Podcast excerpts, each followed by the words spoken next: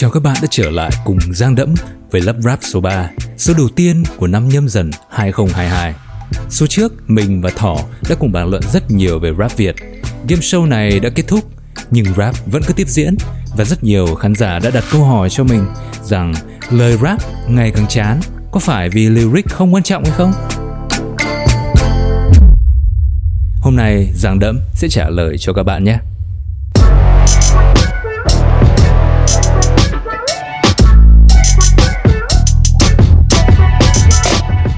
Cảm ơn Tiger đã đồng hành cùng chúng tôi.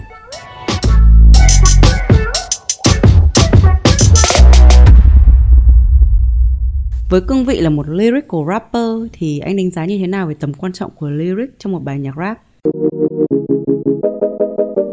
Lyric chính là thứ quan trọng nhất trong bài rap.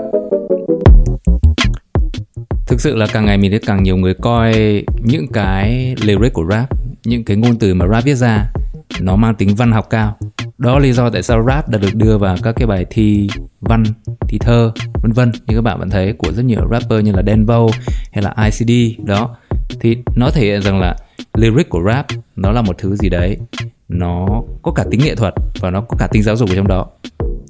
Và nếu mà chúng ta đầu tư cho lyric thì chúng ta sẽ được công nhận rất dễ dàng luôn. Ờ, càng nhiều càng ngày càng nhiều người càng bảo rằng là một bài rap hay bây giờ có lẽ chúng ta cần một cái beat hay hơn. Nhưng mà thực sự cái beat đó là do ai làm ra? Đó là do music producer, do những người làm nhạc, những người làm beat làm ra, chứ không phải là do rapper. Đây là mình không nói những rapper biết làm beat nhé. Thì những rapper họ làm cái gì? Họ viết lời, họ flow. Vậy thì đó là những cái mà họ làm, và họ làm được cái gì thì chúng ta phải công nhận cái đó. Thì theo mình lyric vẫn là phần quan trọng nhất, bởi vì ý nghĩa nội dung bài rap thể hiện hết qua cái lyric, qua cái lời rap. Thật sự là như vậy. Đó là lý do vì sao là nó đến những thể loại nhạc khác, người ta vẫn phải ghi cả cái tên người sáng tác và cả tên người hát, người thể hiện. Bởi vì ít nhất chúng ta có thể thấy là cái người sáng tác là nắm năm mươi phần trăm cái tầm quan trọng của cái bài hát đó.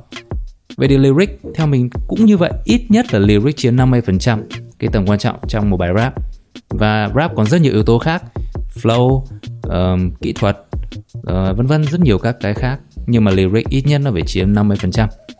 Các bạn sẽ thấy là các bài rap cũ, các bài rap kinh điển về sau, cái mà người ta vẫn share lại ở trên mạng xã hội là những cái ảnh, là những cái status, những cái dòng chữ có lyric của các bài rap đó trên đó.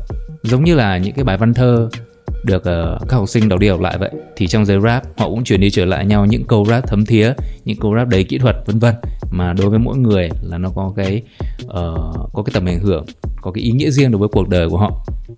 Thì làm sao mà chúng ta có thể nói về một bài rap hay theo kiểu là ê, bài rap này ngày xưa mười năm trước tao nghe nó có một cái đoạn ư ư ư ư ư ư. Chúng ta không thể nói thế được, đúng không? Về sau các bạn sẽ không kể lại về một bài rap hay theo kiểu như vậy. Có thể bây giờ có rất nhiều bài rap hay với cái giai điệu hay, nhưng rồi mỗi khi bạn kể lại về một bài rap hay, chắc chắn bạn sẽ kể về những cái bài có lyric hay. Bạn sẽ kể là cái câu rap đó là câu gì, chữ đấy là chữ gì. Lyric nó vẫn là quan trọng nhất.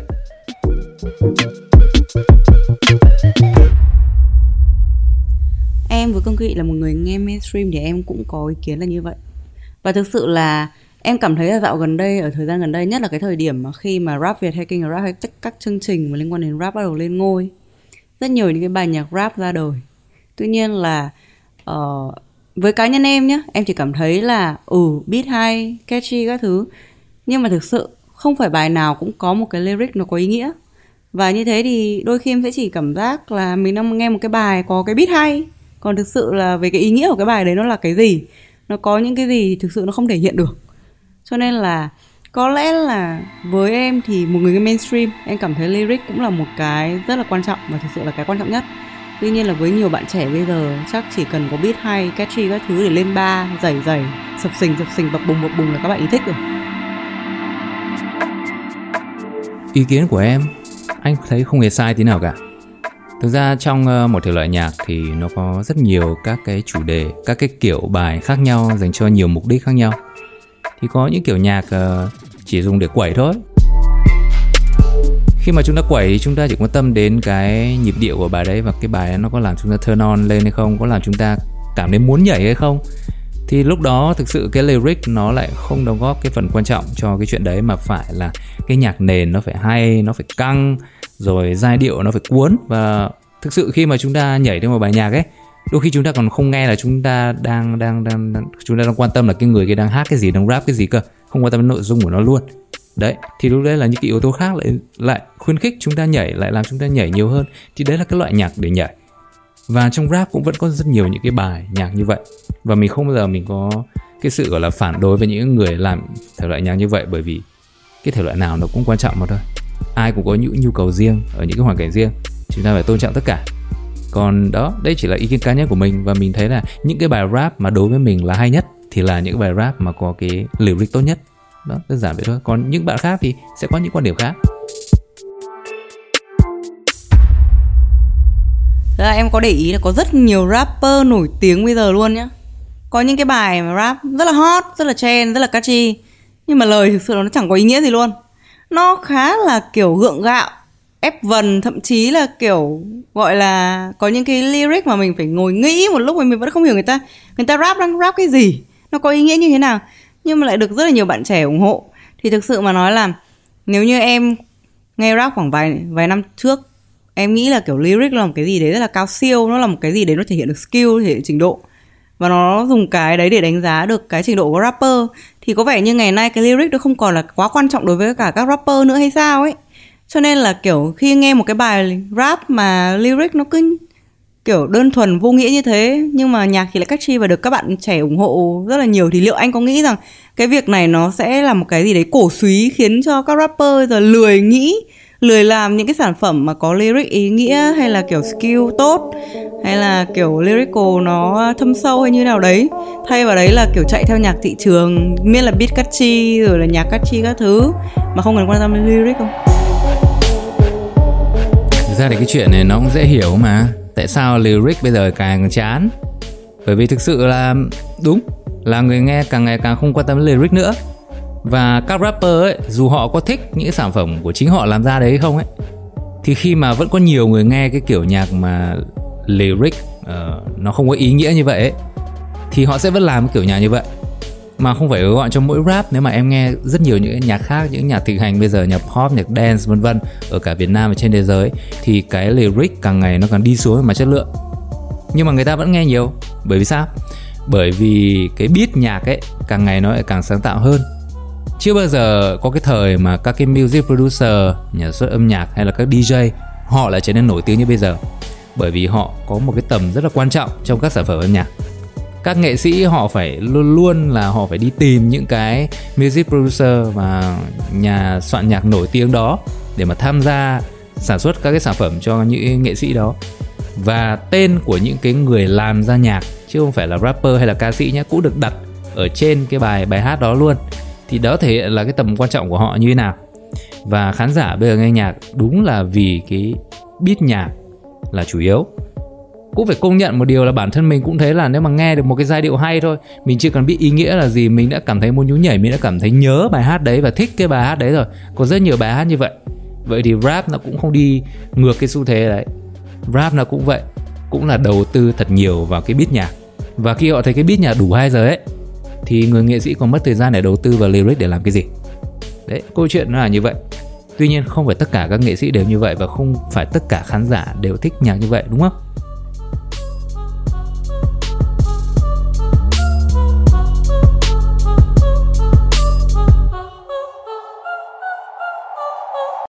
Mời các bạn tạm nghỉ vài phút đến với phần quảng cáo. Tiger là một trong những nhãn hiệu bia lớn nhất trên thế giới và được yêu thích rộng rãi tại Việt Nam. Năm vừa qua, Tiger đã cho ra đời Tiger Platinum, siêu phẩm bia lúa mì với sắc vàng đặc trưng, thoảng hương vỏ cam và hạt rau mùi thơm mát. Tiger Platinum mang đến mùi vị tươi mới nhẹ nhàng và rất dễ uống. Hãy cùng thử ngay bia lạnh sầu âm năm độ và shout out to hệ bản lĩnh cùng Tiger Platinum.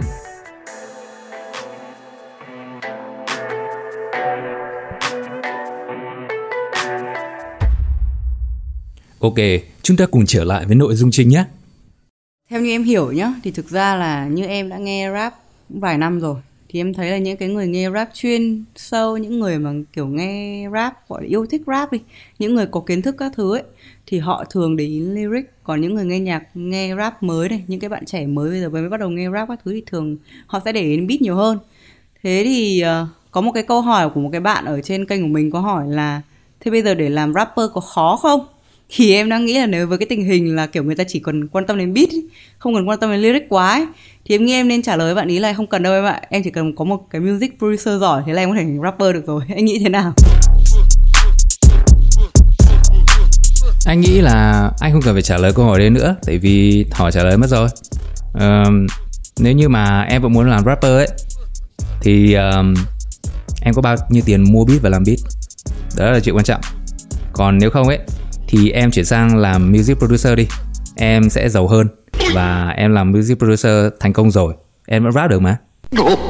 Mình nói đùa thôi chứ thực ra thì đấy, lúc trước mình cũng đã nói là rap thì vẫn có những người nghệ sĩ họ thích đầu tư vào lyric, và vẫn có rất nhiều các người khán giả họ muốn nghe những bài rap có lyric chất lượng. Thì nếu như mà các bạn nhìn vào cả những nghệ sĩ rap thành công nhất ở Việt Nam đi, Đen Vâu và Binz nhá, thì Đen Vâu, nếu mà nhắc cái nhạc của Đen Vâu thì người ta luôn quote lại, người ta luôn trích lại những cái câu rap của Đen Vâu. Điều đấy thể hiện rõ ràng là nhạc nhạc rap của Đen Vâu ấy, cái hay nhất chính là cái lyric, không bàn cãi rồi.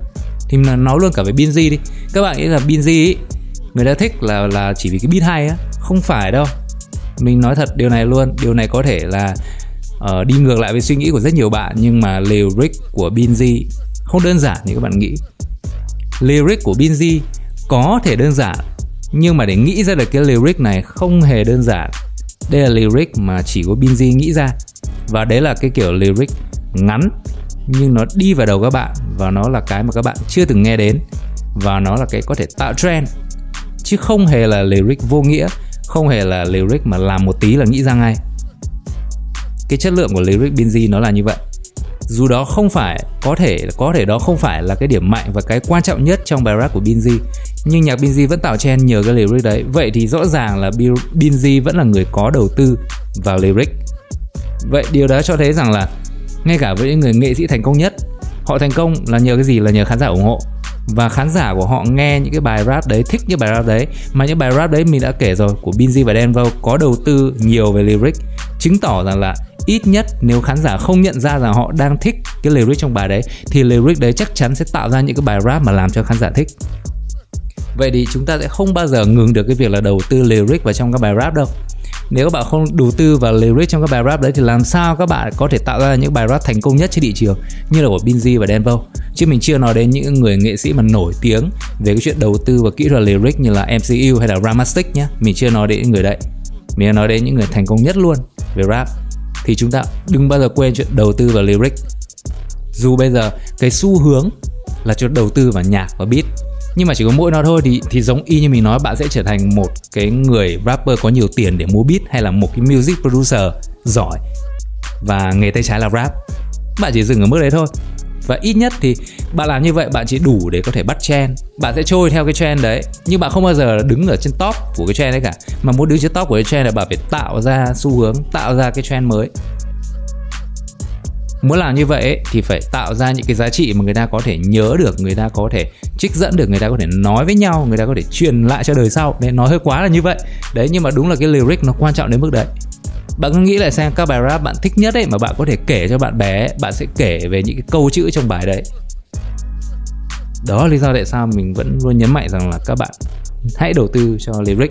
Không phải chỉ vì là bây giờ không ai chơi lyric nữa thì phải, mà là nó chính là thứ giúp cho bài rap của bạn có cơ hội cao để thành công đấy.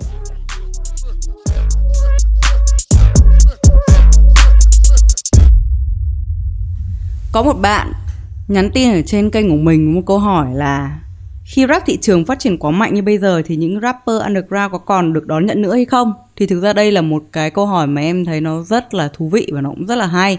Nó thể hiện được đúng cái tình trạng bây giờ luôn. Như em nói lúc nãy, đó là cái việc mà các rapper lên show truyền hình rồi là trở nên nổi tiếng hay nó các thứ. Thì những cái rapper underground trước giờ liệu có còn chỗ đứng nữa hay không? Mình nói thật với các bạn nhé, là dù rap nó có thành công đến mức nào ấy thì cái underground nó vẫn tồn tại. Mà underground nó vẫn còn tồn tại thì đương nhiên là các rapper underground vẫn đầy chỗ đứng. Đứng đâu là underground hết. Có rất nhiều rapper rap bao nhiêu năm lên ti vi bao lần họ vẫn gắn với cái mác underground đầy trên báo chí. Vậy thì lấy đâu ra bằng chứng các bạn bảo là các rapper underground sẽ không còn chỗ đứng nếu như rap thành công hơn, đúng không?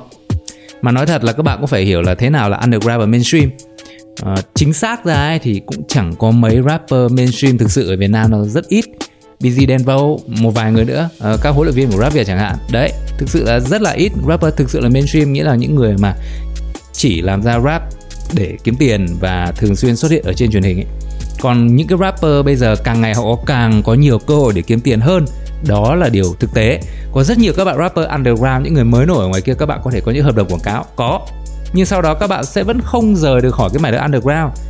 Tại vì rất có thể trong số nhiều những các bạn đấy, có những bạn sẽ chỉ là tạo những cái bài kiểu one hit wonder hay là nổi một thời gian xong rồi lại chìm. Chìm nổi, chìm nổi. Và họ sẽ có thể chỉ nhớ một vài bài của các bạn đó chứ không nhớ tên tuổi của các bạn đấy. Hay là các bạn sẽ không được coi là một nghệ sĩ thực thụ ở trên truyền hình, ở khán giả, ở những cái người mà không phải là fan rap mà là những người nghe nhạc bình thường. Đến lúc mà các bạn được sự công nhận và được sự biết đến đông đảo của những người khán giả bình thường chứ không phải là chỉ mỗi fan rap ấy, thì đến đấy chúng ta mới bắt đầu nói chuyện là à, xem bạn này hình như là có vẻ là cũng bắt đầu mainstream rồi đấy. Đấy. Còn thực sự là chúng ta sẽ vẫn toàn là các rapper underground mà thôi.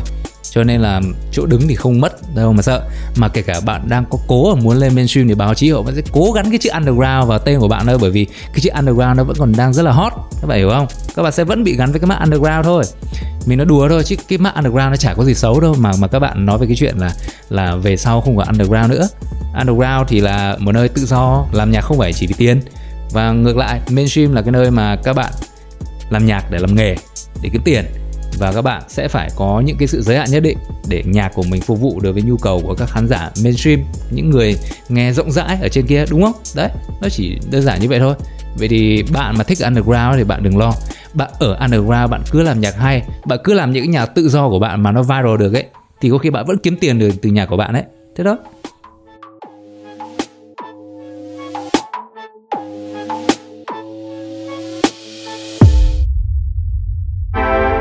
Đến đây thì thời lượng của Lắp Rap số ba đã hết. Cảm ơn các bạn khán giả đã theo dõi. Mong các bạn đặt thêm nhiều câu hỏi thú vị cho bọn mình nữa nhé. Hẹn gặp lại tại số tiếp theo. Cảm ơn Tiger đã đồng hành cùng chúng tôi.